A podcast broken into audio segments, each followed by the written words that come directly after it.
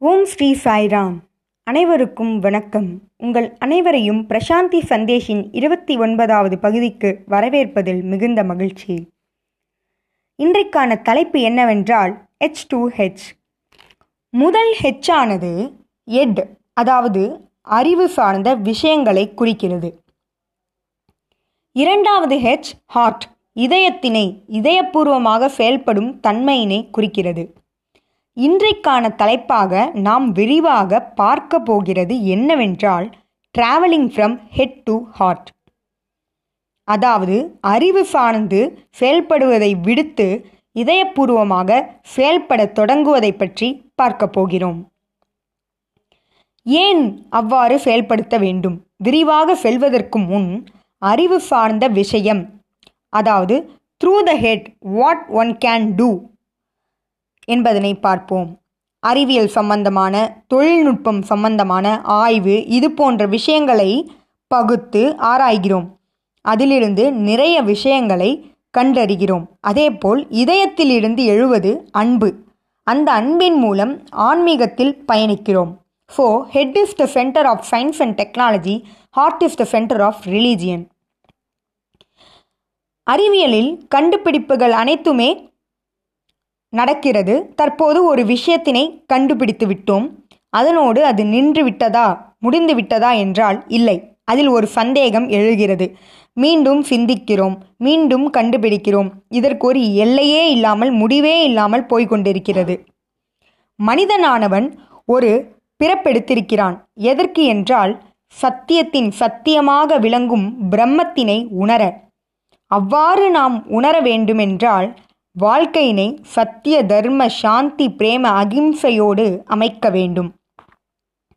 அன்பினை அடிப்படையாக கொண்டு வாழ வேண்டும்.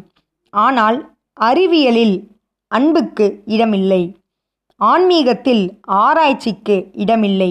எங்கு ஆராய்ச்சி இருக்கிறதோ அதாவது ஆராய்ச்சி இருக்கும் இடத்தில் சந்தேகம் இருக்கும். அங்கு தெய்வீகம் இருக்காது. என்னாலும் தெய்வீகத்தை உணரவும் இயலாது.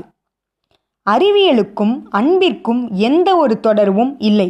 எனவே அன்பின் அடிப்படையாக கொண்டு செயல்படுவது மதம் ரிலீஜியன் இறைவனை உணர ஒரு பாதை என்பதனை புரிந்து கொள்ள வேண்டும். அறிவியலானது ஒவ்வொன்றையும் பகுத்து பிரித்து ஆராய்ச்சி செய்து நமக்கு உண்மையினை கூறும். பிறகு அந்த கண்டுபிடித்த உண்மையிலும் சந்தேகம் கொள்ளும்.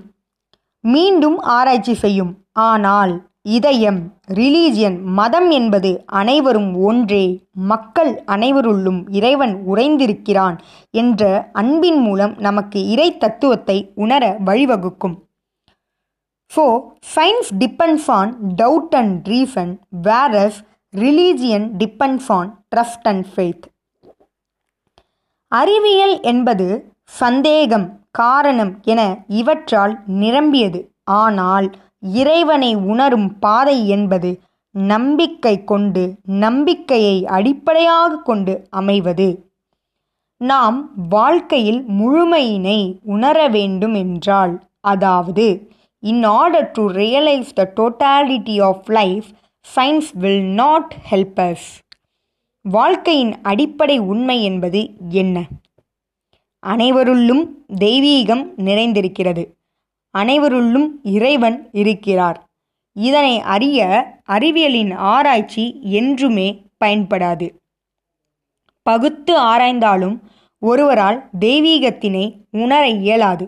அதன் விளைவாக தெய்வீகத்தின் சாரத்தையே உணராமல் பகுத்து ஆராய்ந்து கொண்டு சிந்தித்து கொண்டே இருப்பவர்களிடம் அமைதியானது இருப்பதில்லை. இருக்காது. அவர்களுடைய வாழ்க்கையில் மகிழ்ச்சி நிலையற்றதாக இருக்கும். அவர்களால் உண்மையான ஆனந்தத்தினை உணரவே முடியாது. Science is to seek inner outer world அதாவது ஆராய்ச்சியின் மூலமாக அறிவியலின் மூலமாக புற உலகில் உள்ள விஷயங்களை கண்டறிகிறார்கள். உலகிற் உலகத்திற்கு அதனை தெரிவிக்கிறார்கள். இது தொடர்ந்து நடக்கும் ஒரு நிகழ்வாகும். அவர்கள் என்றுமே இன்னர் வேர்ல்ட் அதாவது அவர்கள் மனதினை உட்திருப்பி உள்ளிருக்கும் உலகத்தினை பற்றி ஆராய்வதே இல்லை. அவ்வாறு ஆராயும்போது அவர்களுக்கு அவர் ஆராய்ந்தால் அவர்களுக்கு அமைதி ஆனந்தம் பவித்திரமான எண்ணங்கள் இவை அனைத்தும் கிடைத்துவிடும். ஆனால் அவ்வாறு இல்லாமல் சந்தேகம் கொண்டு பகுத்து பகுத்து பழகிப்போய் இறை தத்துவத்தையும் ஆராய்ச்சி செய்வதன் மூலம் ஒருவர் பவித்திரமான இதயத்தினை மாசுபடுத்துகிறார் என்றுதான் கூற வேண்டும். அதிக சிந்தனை அதிகமான மன அழுத்தத்தினை நமக்கு தெரி- தருகிறது. இதனை ஒருவர் உணர வேண்டும். எனவே சிந்திப்பதை தொடர்ந்து சிந்திப்பதை கைவிட வேண்டும். ஆன்மீகத்தில் தெய்வத்தை உணர நம்பிக்கைதான் அடிப்படையே தவிர சிந்திப்பதோ ஆராய்ச்சி செய்வதோ அல்ல. ஓர் கத்திரிக்கோளின் மூலம் அனைத்தையும் துண்டு துண்டு துண்டாக வெட்ட இயலும். கத்திரிக்கோள் என்பது அறிவியலைப் போல அது அனைத்தையும் பகுத்து ஆராய்ந்து துண்டு துண்டாக வெட்டிவிடும். ஆனால் இதயமானது அனைத்தையும் ஒருங்கிணைக்கும். உலகத்தையே அன்பின் மூலம் ஒருங்கிணைக்கும். ஒரு மருத்துவர் இருக்கிறார். அவர் இறந்த உடலினை வெட்டுவதன் மூலம் ஒவ்வொரு உறுப்புகளையும் அவர் ஆராய்ச்சி செய்யலாம். ஆனால் அவரால் இந்த உயிர் எங்கே சென்றது? எதனால் அவ்வுயிர் இல்லை என்பதனை அவரால் கூறவே இயலாது. ஏனென்றால் அதுதான் தெய்வத்துவம். ஆராய்ச்சி செய்வதன் மூலமாக ஒருவரால் தெய்வத்துவத்தினை உணரவே இயலாது. ஒரு சுஃபி துறவியிடம் ஒரு பணக்காரன் தங்க கத்திரிக்கோளினை கொடுத்தார். அதற்கு அத்துறவி இது எனக்கு வேண்டாம். நான் இவ்வுலகத்திற்கு வந்தது அனைத்தையும் வெட்டுவதற்கல்ல.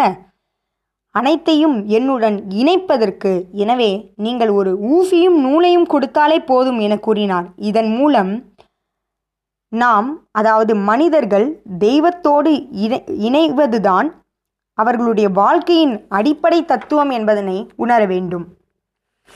அந்த சுஃபி துறவியானவர் இவ்வாறு கூறினார்.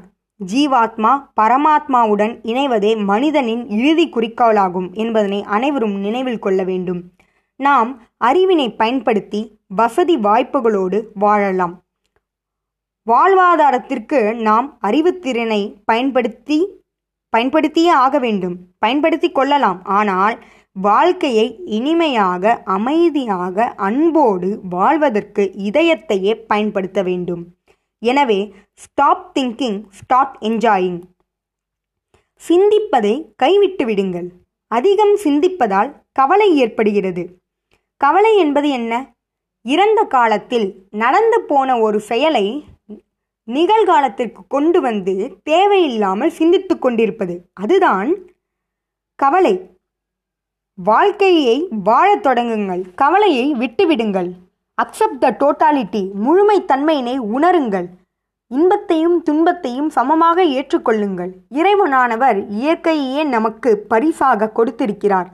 இவை அனைத்துமே சமம் என்ற நோக்கோடு பார்த்து வாழத் தொடங்க வேண்டும்.